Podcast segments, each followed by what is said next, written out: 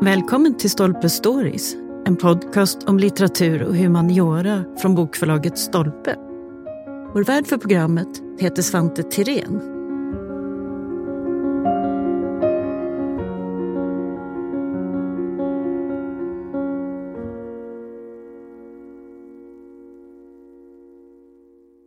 Ofta framställs Sverige som arketypen för den moderna och rationella ingenjörsnationen. Ikea, Volvo och ateism ungefär. Men bortom den här bilden av Sverige som det sunda förnuftets hemland så finns också en annan och lite mer okänd berättelse som handlar om hur esoteriska, mystiska och ockulta rörelser har format oss på olika sätt. Per Faxneld, som är docent i religionsvetenskap, är med oss i podden här idag. Han är en av författarna till den nya boken om det esoteriska Sverige och han ska förklara hur det här ockulta öppnar upp en ny och okänd historia. Ja, varmt välkommen hit Per. Tack.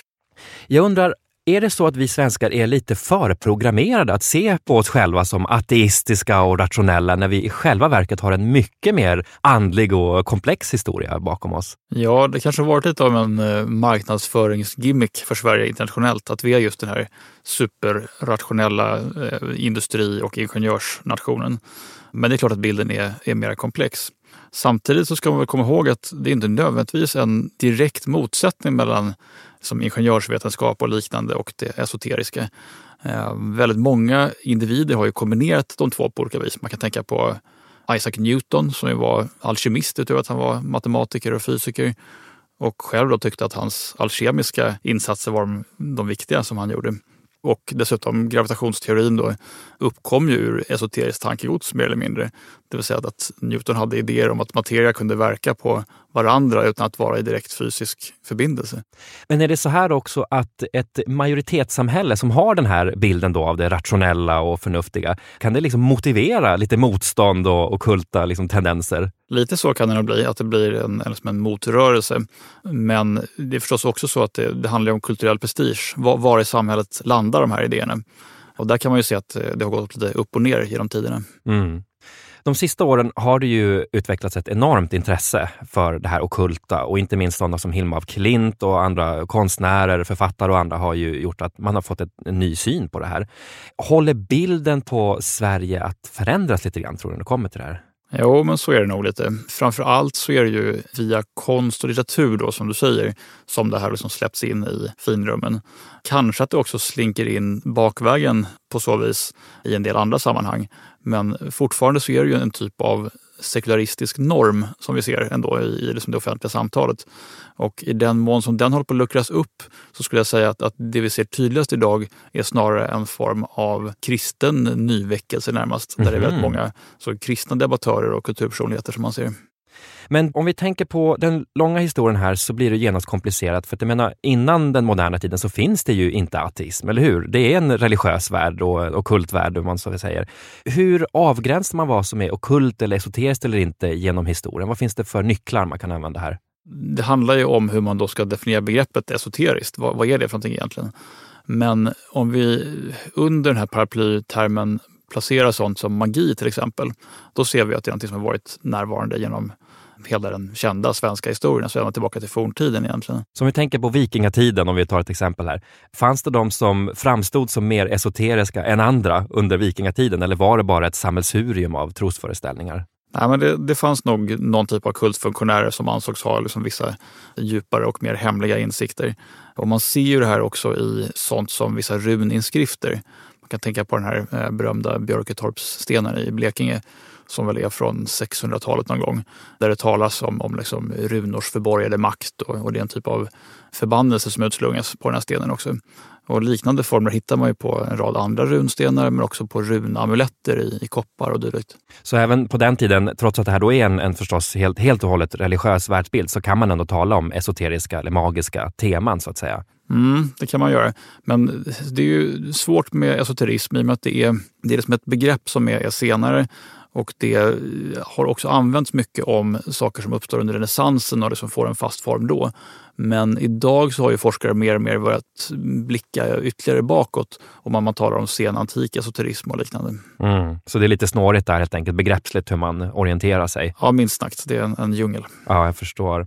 Men föreställningarna är ju starka och många av dem lever ju kvar i massa olika former. Men om vi tittar på just Sverige, och vikingatiden har ju en otrolig särställning med mytologin och att det är så levande och så vidare. Men om man går längre framåt i tiden till 1500-1600-talet, då är ju Sverige sedan länge ett kristet land. Vi har statskyrkan som den officiella tron och så vidare. Hur ser gränserna mellan så att säga esoteriskt och inte ut på den här tiden? Man kan väl konstatera att det förstås är en hel del idéer och praktiker som inte uppskattas så mycket av statskyrkan, som är förbjudna helt enkelt och i vissa fall belagda med väldigt hårda straff. Och till det här hör ju dels magiska tekniker, men förstås också uppfattningar om hur universum fungerar och i vilken mån man kan kommunicera fritt med andeväsen av skilda slag och sådär. Och runt det här finns liksom på olika samhällsnivåer som man kommer ihåg. Så att det finns den folkliga magin som utövas, och det finns kvardröjande rester där också från forntida praktiker, alltså från äldre hedniska föreställningar och sådär. Och sen har vi den lärda magin, och så har vi olika liksom esoteriska spekulationer kring kosmosbeskaffenhet som kan ibland vara nästan på ett enbart teoretiskt plan, men det är ju lika illa det förstås i kyrkans ögon. Och det här är ju intressant också, just att magi och sådana föreställningar, det finns många olika genrer, många olika folkgrupper och andra som deltar i, och av olika skäl då. Ja, men så är det ju verkligen. Samtidigt så är det ju så att de ständigt flyter samman. Så att om man tänker på det folkliga skiktet, så har vi ju ganska väl dokumenterat hur magiska bruk såg ut. Dels i lite senare traditionsuppteckningar i folkminnesarkiv och sådär, men också i en rad såna här så kallade svartkonstböcker, där de äldsta ju är då från tidigt 1700-tal. Och det finns ju ett ganska stort antal sådana bevarade i arkiv och på museer. Och där kan vi ju se hur magiska praktiker yttrade sig i de folkliga skikten. Men även där så är det lite sådär flytande att det är ju, en del av de här är ju skrivna av präster. Så det var ju lärda personer från högreståndssläkter ofta. Medan en del är skrivna av liksom torpare och enklare individer. Men det är också att det hela tiden kommunicerar. Mm. Så att det som vi hittar i de här böckerna, det kommunicerar ju med den lärda magin som är influerad av kontinentala källor och som utövas av i hovmiljö till exempel. Så det finns alltid en relation mellan de här olika skikten. Mm. Men är det en tendens här tidigt att man gör det lite dolt? Att man inte vill komma i kläm så att säga med den officiella läran och sådär? Mm, så är det ju i högsta grad. Magi är ju sällan en praktik som utövas liksom i öppen dagar eller i dagsljus. Utan det hör ju natten till och de fördolda sammanhangen till. Mm. Om vi tänker på enskilda fenomen och sånt, om man tar häxprocesser till exempel, det är ju en fasansfull historia, men var placerar sig alla de trosföreställningarna som finns bakom en sån händelse? Var placerar de sig i en sån här historia? En sak som är viktig att komma ihåg, det är att häxprocesserna i ganska ringa grad egentligen drivs av att man påträffar faktiska magiutövare. Så att den överväldigande majoriteten av de som döms för trollkonst, de håller ju inte på med någonting sånt. Nej. Utan det är helt andra sociala processer som ligger bakom. Men samtidigt så klart att det är en oro från kyrkan angående vad ägnar sig allmogen åt egentligen. Mm. Den ligger och bubblar där under ytan. Okej, så det är ett bra exempel på något som på ytan kan se ut som att det handlar om någonting mystiskt och ockult, men egentligen så var det en helt annan social tragedi kan man säga. Ja, och man kan också koppla det till olika konflikter kring reformationen och liknande. Mm. Men det finns ju intellektuella i Sverige på 1500-1600-talet som definitivt så att säga, skriver in sig här inom det esoteriska och ockulta. Bureus och Stjärnigen, vad är det, kan du ge lite exempel på de här personerna och vad de ägnar sig åt? Mm, de är ju rätt speciella därför att de är så som centralt placerade mitt i makten i dåtidens Sverige. Bureus är ju lärare åt Gustav II Adolf och också åt hans dotter Kristina senare. Han har kallats för svenska grammatikens fader. Han är den första riksantikvarien, första riksbibliotekarien. Så att han är ju verkligen en helt central gestalt i svensk historia och svensk kulturliv. Samtidigt så är han då otroligt intresserad av i synnerhet runor och en esoterisk dimension som han tänker sig i runorna. Han är intresserad av talmystik. Han är intresserad av judisk kabbala, alkemi med mycket mera. Och allt det här kokar han ju ihop då i sina egna ganska märkliga skrifter. Men man kan ju inte avfärda dem som någon som bizarr excentriker med tanke på att han har den här centrala positionen. Och sen då hans lärjunge Stjärnhjelm som får en likartad position och också gifter in sig faktiskt i Bureus familj med Bureus dotter. Så den här höga ställningen de har, är det lite, kan man säga, ett skydd också, eller som ger dem frihet till att faktiskt ägna sig åt det här? Det är det ju i högsta grad. Det är ju också en typ av esoteriska spekulationer som faller inom ramarna för den här, man säger, protonationalromantiken som de ägnar sig åt. Göticism, som ju är en typ av rättfärdigande av svenska stormaktsanspråk egentligen. Där man funderar på om svenskan kanske är urspråket som alla andra språk härstammar ifrån och sådana saker. Ja, just det, lite i linje med den här senare föreställningen om Sverige som Atlantis, ungefär. Precis. Ja, jag förstår. Men deras föreställningsvärld då, det är ju en tid av otroligt svåra krig. Det är ju, reformationen har hänt bara 100 år tidigare. Det är ju en tid av väldig anspänning mellan olika trosföreställningar. Det är det ju. Och man ser ju de konflikterna hos de här individerna. Och där ser man också den här utbytet mellan det folkliga och det lärda. Där Bureus då, på sätt och vis, står med ena foten i det folkliga. Även fast han förstås är en av rikets allra mest lärda män. Ett ganska roligt exempel på det är när han är i närheten av Uppsala och påträffar vad han menar är liken efter 2 troll som har slagits av blixten. Och hans reaktion då, det är att han samlar upp blod och ben från de här att ta med sig för att kunna göra experiment på. Gjorde han det publikt eller hemligt? Det här hör han nog lite diskret. Det kanske han gjorde rätt i. Och hur var det med, förutom att det här är ett genuint intresse förstås och någonting man kanske känner väldigt starkt och så, var det här också någonting som gav social status eller prestige? Fanns det här liksom en intern vits med att lera sig med det här? Ja, snarare var det nog någonting som var ganska riskabelt att beblanda sig med. Å andra sidan så kunde man ju förstås, låt oss säga att man var någon form av folklig magiker som åtnjöt en viss status, så kunde man kanske klättra ytterligare på den sociala stegen genom att erbjuda sina tjänster till adelsmän och liknande. Och det ser man ju fler exempel på lite längre fram i historien. Ja. 1700-talet brukar vi ju förknippa med upplysningstiden och nya rationella ideal. Samtidigt så är det ju samma århundrade som vi har Emanuel Swedenborg, frimureriet och massor av olika mystiska rörelser och intressen. Vad ska vi göra av 1700-talet? Det är en spretig epok, helt klart. Men även där så skulle jag väl vilja slå ett slag för att inte göra en sån här skarp uppdelning då. Precis som med ingenjörskonst och esoterism. Upplysning och esoterism kan också gå hand i hand på en del vis. Dessutom så är det klart att upplysningen är ju en del av en process där kyrkornas makt försvagas. Och i det utrymme som då skapas så blir det ju också möjligt att utöva en del alternativa andliga idéer. Så kan man säga att 1700-talet, det är en tid just av kanske ökad kontrast mellan det här mer vetenskapliga och det andliga, samtidigt som det då också förstås fördjupas olika relationer emellan. Så skulle man nog kunna beskriva det. Det är ju en på många sätt ganska svärmisk epok med olika romantiska strömningar och sådär. Men det är ju inte alla som tycker att det här är någonting bra förstås med de här märkliga alternativa andliga idéerna. Och det är inte bara kyrkan som blir irriterade utan också då upplysningsmän som Kellgren till exempel, akademiledamoten, som i en ganska berömd vers skaldar om hur okunniga och dumma en rad personer är som ägnar sig åt sånt som alkemi, frimureri, mesmerism, vad det nu han radar upp mer. Men han radar upp en massa fenomen. Så här. Och det man kan se där, det är ju att han identifierar att det här är någon slags sammanhängande fält. Att det är som inte bara olika idéer som flyter runt helt oberoende av varandra, utan det hänger ihop. Så att här har det ju helt klart utkristalliserats en typ av idé om vad någon typ av esoteriskt fält är för något. Så det finns ett skeptiskt läger som blir tydligare så att säga? Ja, och man kan väl säga att det här skeptiska lägret bidrar ju då till formerandet av en slags esoterisk kanon. Vad ingår egentligen i esoterism? Det definieras ju delvis utifrån.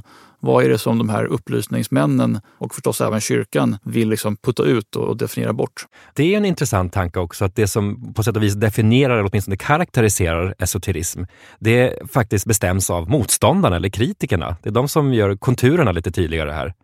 Ja, men det finns en sån akademisk teori kring vad esoterism, hur man ska liksom ringa in det, som går ut på att det är en utdefinieringsprocess som är det karaktäristiska. Vi kan väl höra honom själv här, Kellgren. Det är alltså en dikt som heter Man äger ej snille för det man är galen från 1787. Och då skriver han så här. I narrar utan vett i vetenskaperna, och svedenborgare, och rosenkreutzare, och drömmars tydare, och skatters sökare, nummerpunkterare, magnetiserare, fysionom, alkem, kabbal, harmonister. Det är dräpande ironi här. Jo, men det är det ju. Och det blir ju som en slags checklista över vilka strömningar hör till det här fältet. Mm. Men om man tänker då 1700-talet, den andra polen här då, vi har de som är kritiska, men vi har ju det här med frimureriet till exempel som ju kom till Sverige på 1730-talet redan, och det blir ju en viktig samlingsplats för många sådana här idéer. Mm, det är det ju. Samtidigt så går det lite olika konjunkturer i hur esoteriskt genomsyrat det svenska frimureriet är. Ibland är det andra dimensioner som kanske betonas mer, och förstås så skiljer det sig åt på individnivå och kanske mellan olika loger och så. Men det finns ju som ett inslag där hela tiden. Dessutom så är det förstås så att frimureriet har ju en annan viktig funktion som hänger samman lite grann med upplösningen av alla de här gamla strukturerna. Kyrkan förlorar makt, men också det gamla ståndssamhället börjar upplösas på sätt och vis. Och frimureriet blir ju då en alternativ social arena vid sidan av de här vanliga hierarkierna. Där till exempel en borgare kan bli broder med en kunglighet. Okej, så att frimureriet är egentligen en ganska flexibel plattform för det här? Det kan man nog säga att det är. Mm. Sen å andra sidan ska man komma ihåg att det svenska frimureriet odlar ju en god relation till statskyrkan på ett vis som inte varit fallet på många andra håll. I Italien till exempel så är det en väldigt skarp konflikt mellan den katolska kyrkan och frimureriet. Medan i Sverige så är det istället många präster och till och med biskopar som blir frimurare. Och så är det än idag faktiskt, att det finns en förankring i svenska kyrkan. Mm. En av Sveriges främsta namn på det esoteriska området, det är ju förstås Emanuel Swedenborg. Han lever ju perioder utomlands och så vidare och har ju internationell berömmelse verkligen både då och nu. Vad är det för det första som gör honom till esoteriker? Det är ju omtvistat om man ska räknas till det esoteriska fältet eller man snarare ska definiera Swedenborg som en kristen mystiker. Man kan väl säga att han uppvisar drag av båda delarna. Och vad är det i hans idéinnehåll eller hans föreställning som kan klassificeras som? Ett konkret exempel är ju hans föreställningar om korrespondenser. Det vill säga en typ av hemliga samband mellan olika nivåer som man måste vaska fram eller ha någon form av esoterisk kunskap för att kunna bli varse. Och det här präglar ju dels hur han förstår Bibeln. Det vill säga att det är som fördolt vetande i de till synes mest triviala detaljer du kan stöta på i en bibeltext. Men också att det finns såna här korrespondenser mellan det himmelska och det jordiska på olika vis. Så det radikala eller nya det är att det är en mycket närmare och personlig kontakt helt enkelt med andra världar. Är det som är skiljer ut honom? Det är en del av det, och Swedenborg är förstås berömd just för att han kommunicerar med änglar och demoner och till och med utomjordingar och även liksom färdas ut i kosmos och besöker andra planeter och andra existensplan. Vad är det som gör en sån som Swedenborg så berömd? Och vad är det, i den här tiden, varför är man så mottaglig för det här, tror du? Det hänger ju samman förstås då med den här som kollapsen av de gamla maktstrukturerna. Det är liksom en accelererande process som pågår under flera sekel förstås. Men här så börjar de här utrymmena återigen uppstå där man kan komma med såna här radikala idéer. Därmed inte sagt att det var praktiskt och enkelt att göra det för Swedenborg, utan han blev ganska hårt ansatt och fick trycka sina böcker i andra länder. Och det var ju inte tillåtet att omfatta de här idéerna i Sverige. Till exempel så dömdes 1818, har jag för mig, en svensk präst för kätteri därför att han hade blivit Swedenborgare och blev av med sin prästkrage helt enkelt. Mm. Så det gällde verkligen att agera klokt och försiktigt här? Ja, och Swedenborgarna agerade ju på grund av det här trycket från överheten ofta i fördolda och organiserade sig i sammanslutningar som inte var öppna. Mm. En annan person som går igång på det här, delvis i alla fall, det är ju förstås Gustav III, kungen. Som återigen, en person verkligen i maktens centrum får man säga, men som i det privata har väldigt starka intressen kring det andliga. Jo, men det har han. Gustav III blir ju frimurare och intresserar sig också en del för ritualmagi och liknande. Men den riktiga entusiasten, det är ju förstås hans bror, Hertig Karl. Han är en mycket mer hängiven frimurare och också den som faktiskt reviderar det svenska frimurarsystemet, hur det är utformat. Och Hertig Karl ägnar sig åt ritualmagi på en helt annan nivå än vad Gustav III gör. Till exempel är han väldigt intresserad av riter som syftar till att kommunicera med de döda. Så det sker en del märkta saker uppe på Johannes kyrkogård till exempel.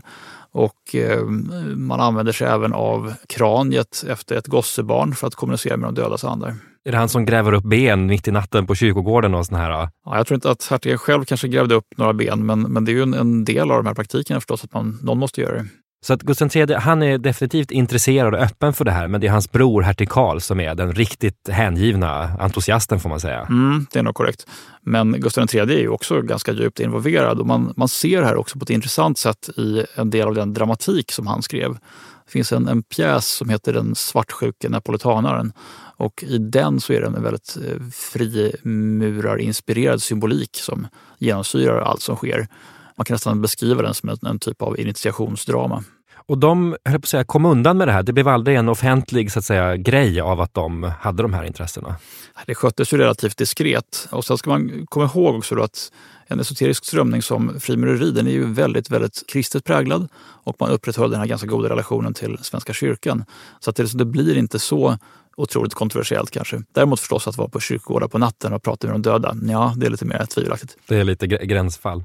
Är det en generell risk här att man helt enkelt separerar det kristna från det esoteriska? Att man har en tendens att tänka att det är olika saker? Mm, det skulle jag säga. Och det är ju väldigt mycket av att man projicerar bakåt hur det ser ut mera idag. Man ska komma ihåg att historiskt så är ju 100% av alla utövande esoteriker kristna och uppfattar sig själva som kristna och tycker inte att det de gör egentligen är det som är i icke-överensstämmelse med kristen lära. Så att det där är väldigt viktigt att ha i åtanke, att det är ett så tydligt kristet ramverk hos esoteriker en god bit in på 1900-talet egentligen, övervägande andel av dem åtminstone. Mm. Om vi rör oss framåt tiden till 1800-talet så är det också en minst sagt händelserik period. Det är ju liksom det moderna samhället på något sätt som uppstår på 1800-talet med industrialismen, urbaniseringen och alla kommunikationer och teknik och så vidare. Vad liksom får det esoteriska för roll, kan man säga, i en sån här tid av enorma kontraster, snabba förändringar? Ja, en del i de här förändringarna, det är ju att människor flyttar ifrån de små byförsamlingarna in till storstan för att arbeta i industrierna. Och därmed så tappar ju kyrkan lite grann greppet om befolkningen. Det är svårare att kontrollera dem när de bara myllrar och flyttar kors och tvärs i storstadsmiljö. Och det här öppnar ju upp för att människor börjar söka i lite olika riktningar. Men å andra sidan ska man komma ihåg att det kanske inte är arbetarklassen i första hand som ägnar sig åt detta, utan det är ju i någon mening en överklasspraktik vi ser här. Ja, för det är intressant. Det finns ju en artikel här du citerar i Svenska Dagbladet från 1894 där man beskriver allt det här som en överklasssekt. Lite elakt. Är det i stort sett ett elitfenomen allt det här? Det beror ju på lite grann återigen vad man inkluderar i det. Vi ser ju att de här folkliga magiska bruken lever vidare under hela 1800-talet och in på 1900-talet egentligen, alltså med blodstämmare och förbannelseriter och alla möjliga saker. Så att det finns ju på den nivån också saker som man skulle kunna ge etiketten esoteriskt, bara att man kanske inte alltid tänker på det så. Parallellt då med att det är högre ståndspersoner som ägnar sig åt rosenkorsarläror och teosofi och allt vad det kan vara. Mm. Så att i stort sett, men det finns samtidigt en tanke om att just hur man definierar begreppet, det påverkar ganska mycket då hur man ska räkna in. Mm. Och jag skulle vilja plädera för att vi vidgar det lite grann och ser andra samhällsskikt också. Men det är ju en fråga om vilka som lämnar efter sig skrifter och sådär. Så att vad har idéhistoriker kunnat studera enkelt? Jo, men det är förstås de lärda och förmögna skiktens historia. Men det här folkliga har så mycket beröringspunkter och även direkta interaktioner med det som sker i överklassmiljön. Så att man bör nog försöka koppla ett bredare grepp om det, tror jag. Är det till någon hjälp det här? Jag tänker mig att på 1800-talet så börjar man ju sörja förlusten av det här gamla bondesamhället som ju romantiseras väldigt, och man bygger Skansen och man samlar in folkliga berättelser och så vidare. Hjälper det till en slags tolerans eller vidgar rummet för att kunna utöva lite mer esoteriska trosföreställningar? Ja, alltså vad det gäller det folkliga så är det kanske snarare så att det avdramatiseras väl lite grann och blir pittoreskt istället för att det blir någonting som är hotfullt och nödvändigtvis måste rensas bort omedelbart. Avseende de bildade klassernas esoteriska utövande så hänger väl det förstås samman kanske mer då med de utvecklingar som man ser under 1800-talet inom vetenskaperna och som i sin tur försvagar kyrkans position ytterligare. Det vill säga man gör upptäckter inom geologi som visar hur gammal är jorden egentligen. Det verkar inte stämma i den bibliska skapelsemyten. Man upptäcker mikroorganismer och förstår att sjukdomar fungerar på lite annat sätt än vad kanske kyrkan har ansett. Men också den högre bibelkritiken när man börjar förstå hur Bibeln egentligen kom till. Att det inte är det som är från Gud given utan att det är texter som har redigerats över tid och sådär. Allt det här gör ju att människor i de återigen då, högre samhällsskikten börjar känna att man kanske inte kan vara bara en vanlig traditionell kristen på det vis som tidigare generationer har varit. Utan det måste till någonting nytt. Men det här naturvetenskapliga är inte alltid en omedelbart lockande ersättning för detta utan man börjar leta efter någon slags tredje väg där man inte behöver släppa den andliga dimensionen och bara ge sig in i det här mekanistiska, kyliga, naturvetenskapliga.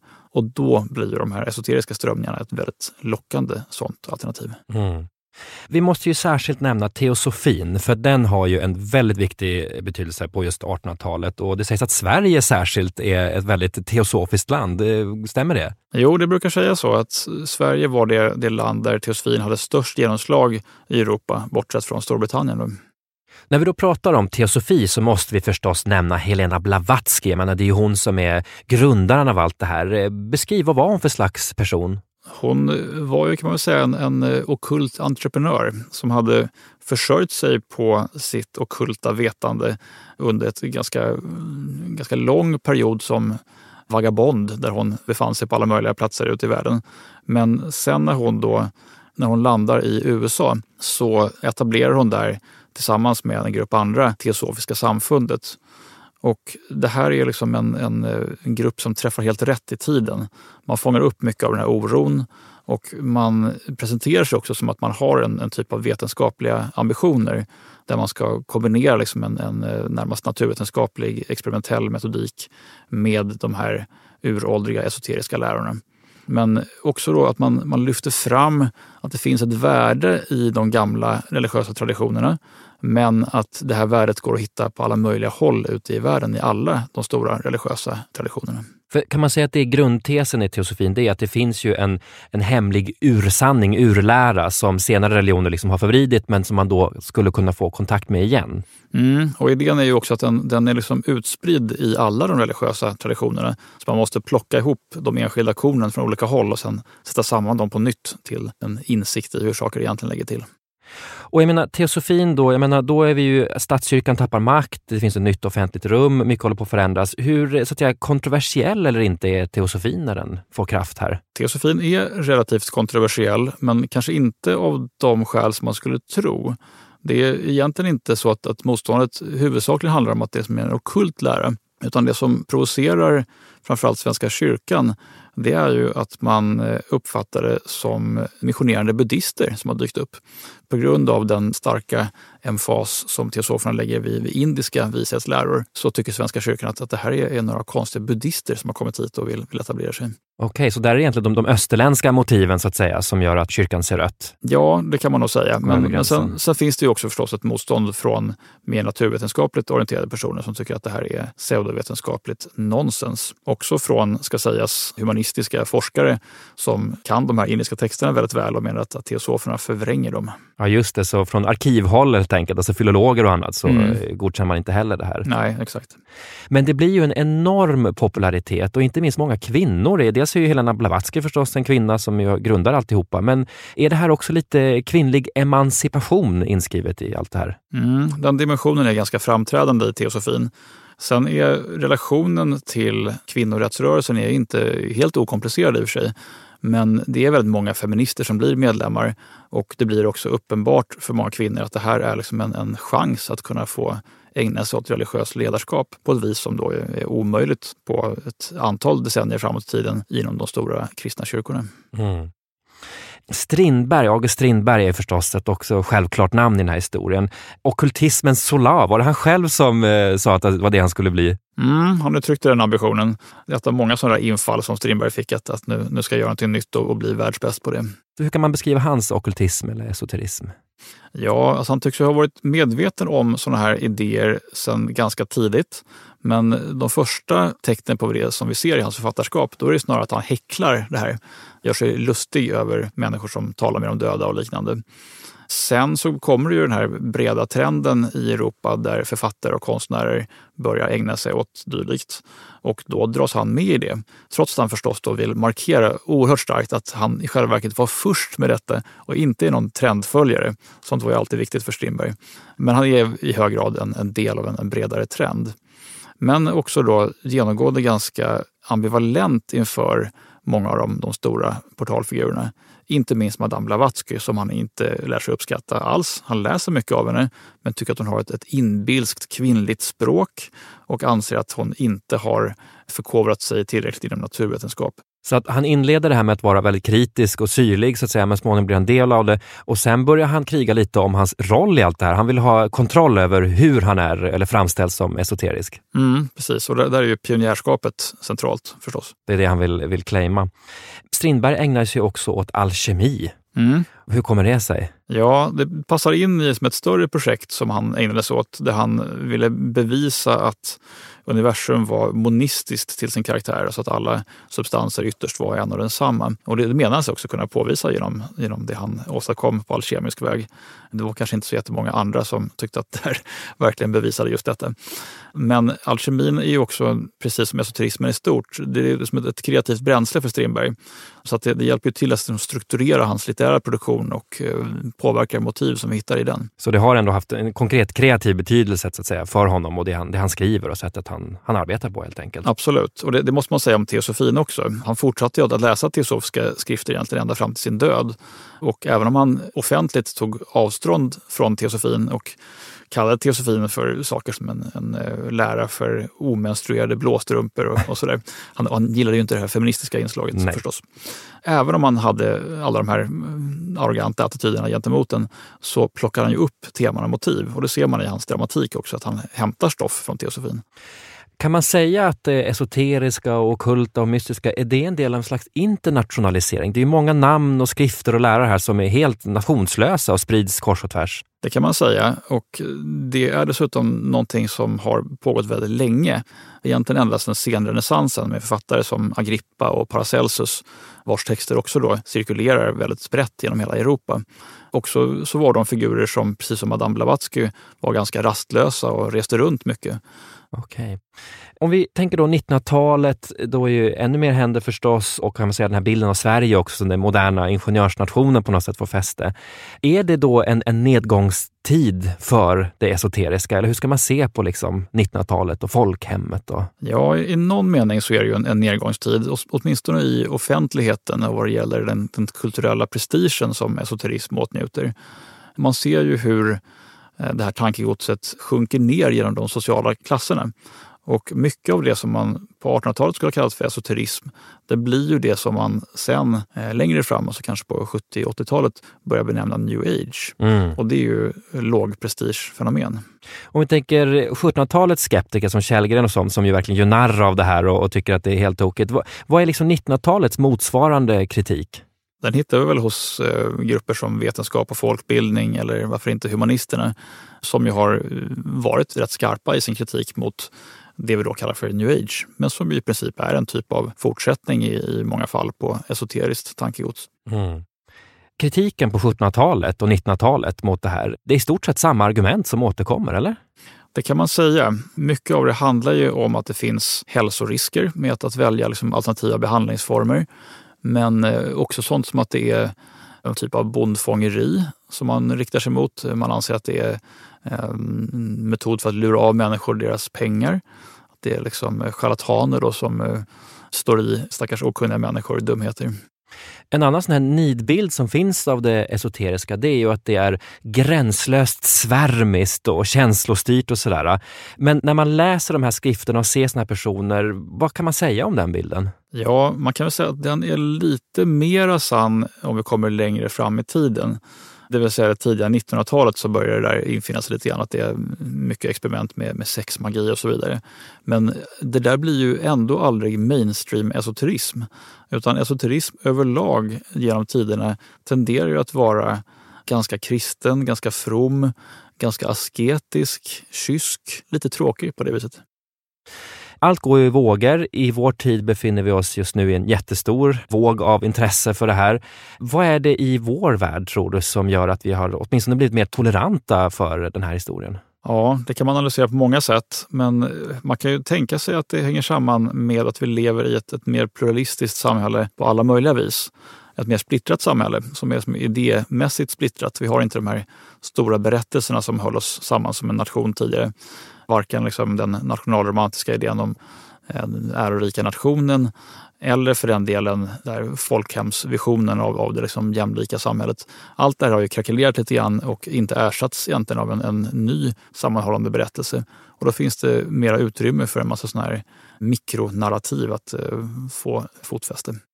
Och man ser ju att när esoterismen inte liksom är uppe i de fina salongerna så förblir den ju ändå alltid aktuell i populärkulturen som underhållning på olika sätt och vis.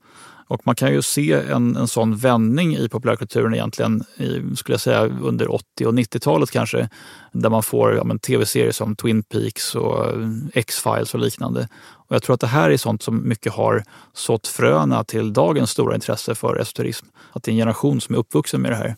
Och sen lite längre fram förstås så brukar vi prata om generation Harry Potter. Just det. Det har säkerligen haft sin effekt också. Ja, så det här är så vanliga motiv i vår populärkultur så vi har en relation till dem oavsett så att säga. Men sen kan den utvecklas till något djupare också då. Sen kan man ju spekulera i vad det gör med det här att det finns i populärkulturen. Man kan tänka att det skapar en mottaglighet och en öppenhet och en medvetenhet som gör att människor dras till det. Men det skulle ju också kunna vara så att det känns mera banalt. Man kan inte ta det på allvar om någon säger att de är magiker, för det låter som någonting ur Harry Potter som man läste när man var 8 år. Men kan man säga att esoterismens ställning idag, det är lite som ett lite färgstarkt, roligt inslag i det offentliga och det är lite harmlöst ungefär? Jo, men många använder det ju aktivt i liksom skapande och annat som en typ av exotisk krydda. Så det är inte riktigt de där stora striderna idag kring det esoteriska som det har varit i historien. De finns inte riktigt på samma sätt, eller? Nej, inte just nu skulle jag säga. Men därmed är det inte sagt att det är över för gott. Det pågår ju väldigt mycket forskning om det här inom olika fält. Jag menar, du är religionsvetare, men det finns också folklorister och etnologer och konstvetare och många andra som sysslar med det här. Är forskningen så att säga också inne i en fas av väldigt intresse för det här? Det måste man säga. Och precis som att Sverige då utmärkte sig för att teosofin växte sig väldigt stark här på 1800-talet, så är det samma sak med esoterismforskningen. Den är unikt stark i just Sverige. Är den det?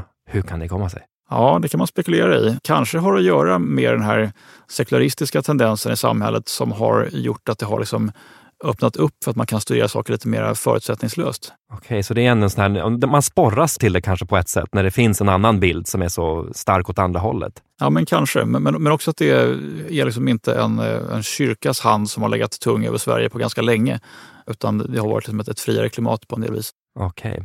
Ja, det är Sverige man ska söka helt enkelt om man vill få mer forskning om det esoteriska. Vi får se hur det här fortsätter, men stort tack för att du kom hit, Per. Tack, mycket trevligt.